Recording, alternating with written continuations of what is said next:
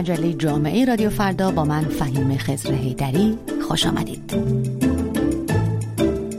حتما شما هم اگر حتی خودتان بارها نگفته باشید بارها این طرف و آن طرف شنیده اید که دیگه از من که گذشت. برای شروع کردن یک کار یا سرگرمی یا مهارت یا هنر تازه برای تغییر شغل برای ادامه تحصیل برای شروع کردن یک رشته جدید در دانشگاه برای ازدواج برای تغییر سبک زندگی اصلا اینها هیچ. گاهی حتی برای خریدن یک لباس تازه و متفاوت یا انتخاب رنگی شاد و سرزنده. از ما که گذشت یا از شما که گذشت همه جا می‌تواند باشد و بخش بزرگی از جامعه را می‌تواند متوقف، ناامید و گاه افسرده کند. این پدیده است که در جهان امروز با نام سن حراسی از آن یاد می شود. گویی قرار نیست ما آدم ها هرگز سنمان بالاتر برود. انگار قرار است همه در دهه 20 زندگی متوقف شده باشیم. از شنوندگان مجله جامعه رادیو فردا بشنویم. سن رفت بالا ازدواج نکردی. دیگه بچه دار نمیشی دیگه نمی‌دونم. الان تازه می‌خوای این کارو بکنی. تو الان باید برای بچت این کار می‌کنی. دیگه الان این می‌دونین این باعث میشه این ایرادهایی که می‌گیرن. یعنی این لیمیت هایی که برای خوشبختی آدم ها و برای سن ما می‌ذارن اینا باعث میشه که من فکر می‌کنم من به خاطر این اتفاقها خیلی از چیزها دور موندم. همینطور داشتم جلو آینه خودم رو نگاه می‌کردم نمی‌دونم چرا. بعدی که به خودم گفتم سی سالت شد؟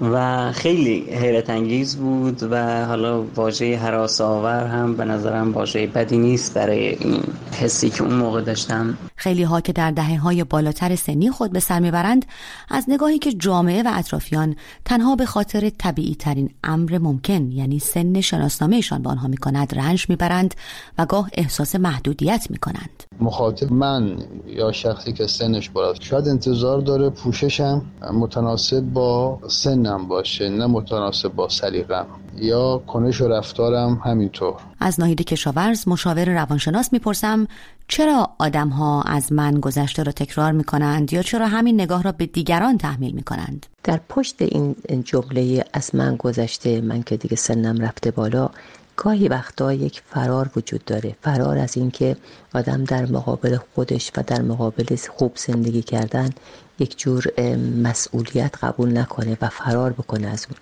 برای که آدم وقتی که میگه از من گذشته معناش اینه که من یک پرونده رو میبندم و سعی نمی کنم که هیچ تلاشی برای خوب زندگی کردن و بهتر زندگی کردن نمی کنم مستقل از آنچه هر فرد ممکن است در زندگی شخصی خود با آن دست و پنجه نرم کند یا به گفته خانم کشاورز از آن فرار کند سنهراسی یک برساخته اجتماعی هم هست. شما می توانید از هیچ چیز فرار نکنید از سن و ویژگی ها و زندگی خود هم لذت ببرید اما جامعه درک دیگری را به شما تحمیل کند. این شنونده رادیو فردا دانش آموخته مطالعات فرهنگی است و از اضطرار و اضطراب دائم در جامعه ایران می‌گوید که به سن و از دست رفتن زمان وابسته است. به نظر من پیری بیش از اینکه بخواد یک مفهوم فیزیولوژیک باشه به عنوان یک آدم که مطالعات فرهنگی و در واقع مطالعات انتقادی خونده یک برساخت اجتماعی فرهنگیه. معناش بیشتر خیلی مبتنیه بر درک ما از زمان از بدنمونه. البته با گفتن این حرف منظورم این نیستش که بدن ما به صورت فیزیکال و جسمی فرتوت نمیشه اما شاید مهمتر اینه که مهمتر از مفهوم مرور زمان چین و چروکا یا به هر حال تق که زانوها و کمر رو بر بر می‌کنه مهم این باشه که درک ما از این بدن چیه و در واقع با این بدن که در طول زمان داره ساخته میشه چی کارا می‌تونیم بکنیم. من خودم به شخص وقتی که ایران بودم در یک جور استرار و استراب دائم زندگی می کردم که دیر شد و من پیر شدم و خب من دکترا می‌خواستم و بنابراین زمان از دست رفته است و دیگه احتمالا نمیشه کاریش کرد. اما این درک من از پیری و سن و سال حالا نه اینکه بگم به یک بار وقتی که اومدم کانادا متحول شد.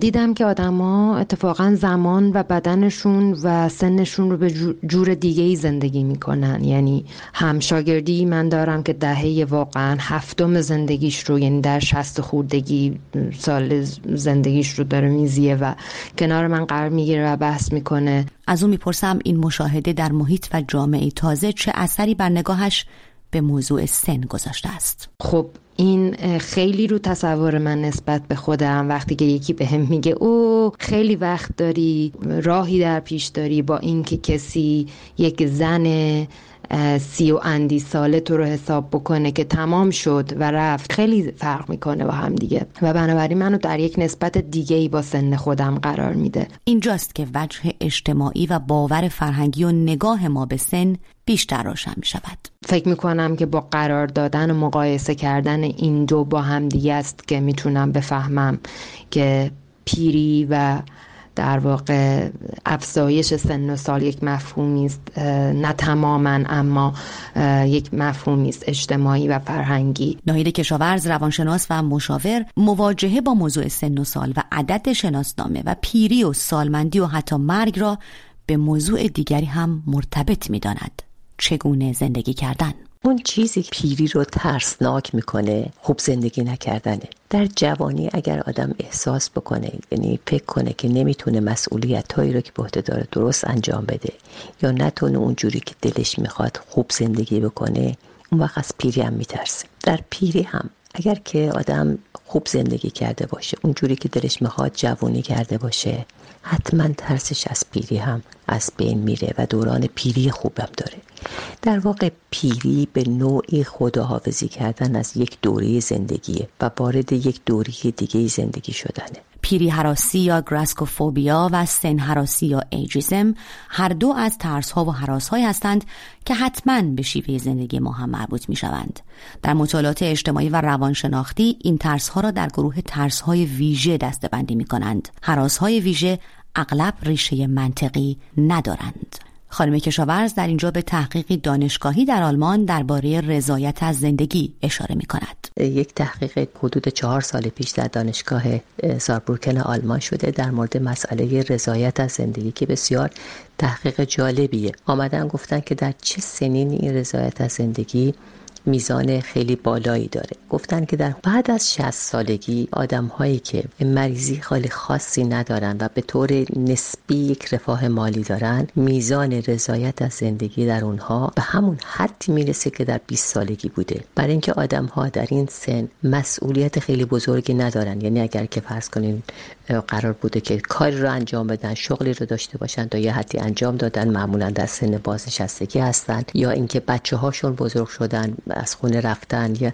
و اون وقتی که اینها وقت دارن که برای خودشون برسن. برای همین این امکان این توانایی این شرایطی که براشون به وجود میاد برای که برای خودشون بتونن زندگی کنن میزان رضایت از زندگی رو در اونها خیلی بالا می‌بره. برای این عنوان می‌کنم که واقعا بگم که یک کار علمیه که از نظر علمی هم نشون دادن که در سن پیری یعنی از 60 سالگی به بالا چقدر خوب می‌تونه آدم زندگی بکنه از زندگیش رضایت داشته باشه و زندگیش لذت ببره سن یا پیری حراسی اگرچه درباره وسواس دائمی درباره سن و سال است و از فرد و جامعه می‌خواهد هرگز پیر نشوند اما اینطور که سازمان بهداشت جهانی اعلام کرده دقیقا برعکس عمل می کند و اتفاقا ترس از پیر شدن عمر را کوتاه می کند. قبل از همه آدم باید بپذیره که پیر میشه و نه فقط اون بلکه همه آدمای دنیا پیر میشن.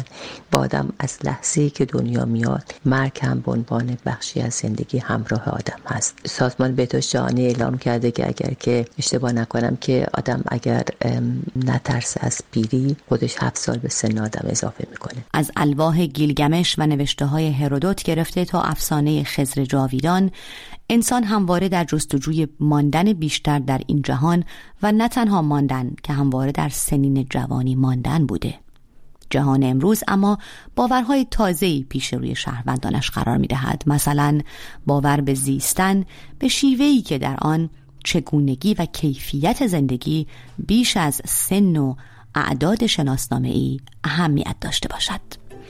مرسی که این با من فهیم خزر هیدری در مجله جامعه رادیو فردا همراه بودید. خدا نگهدار.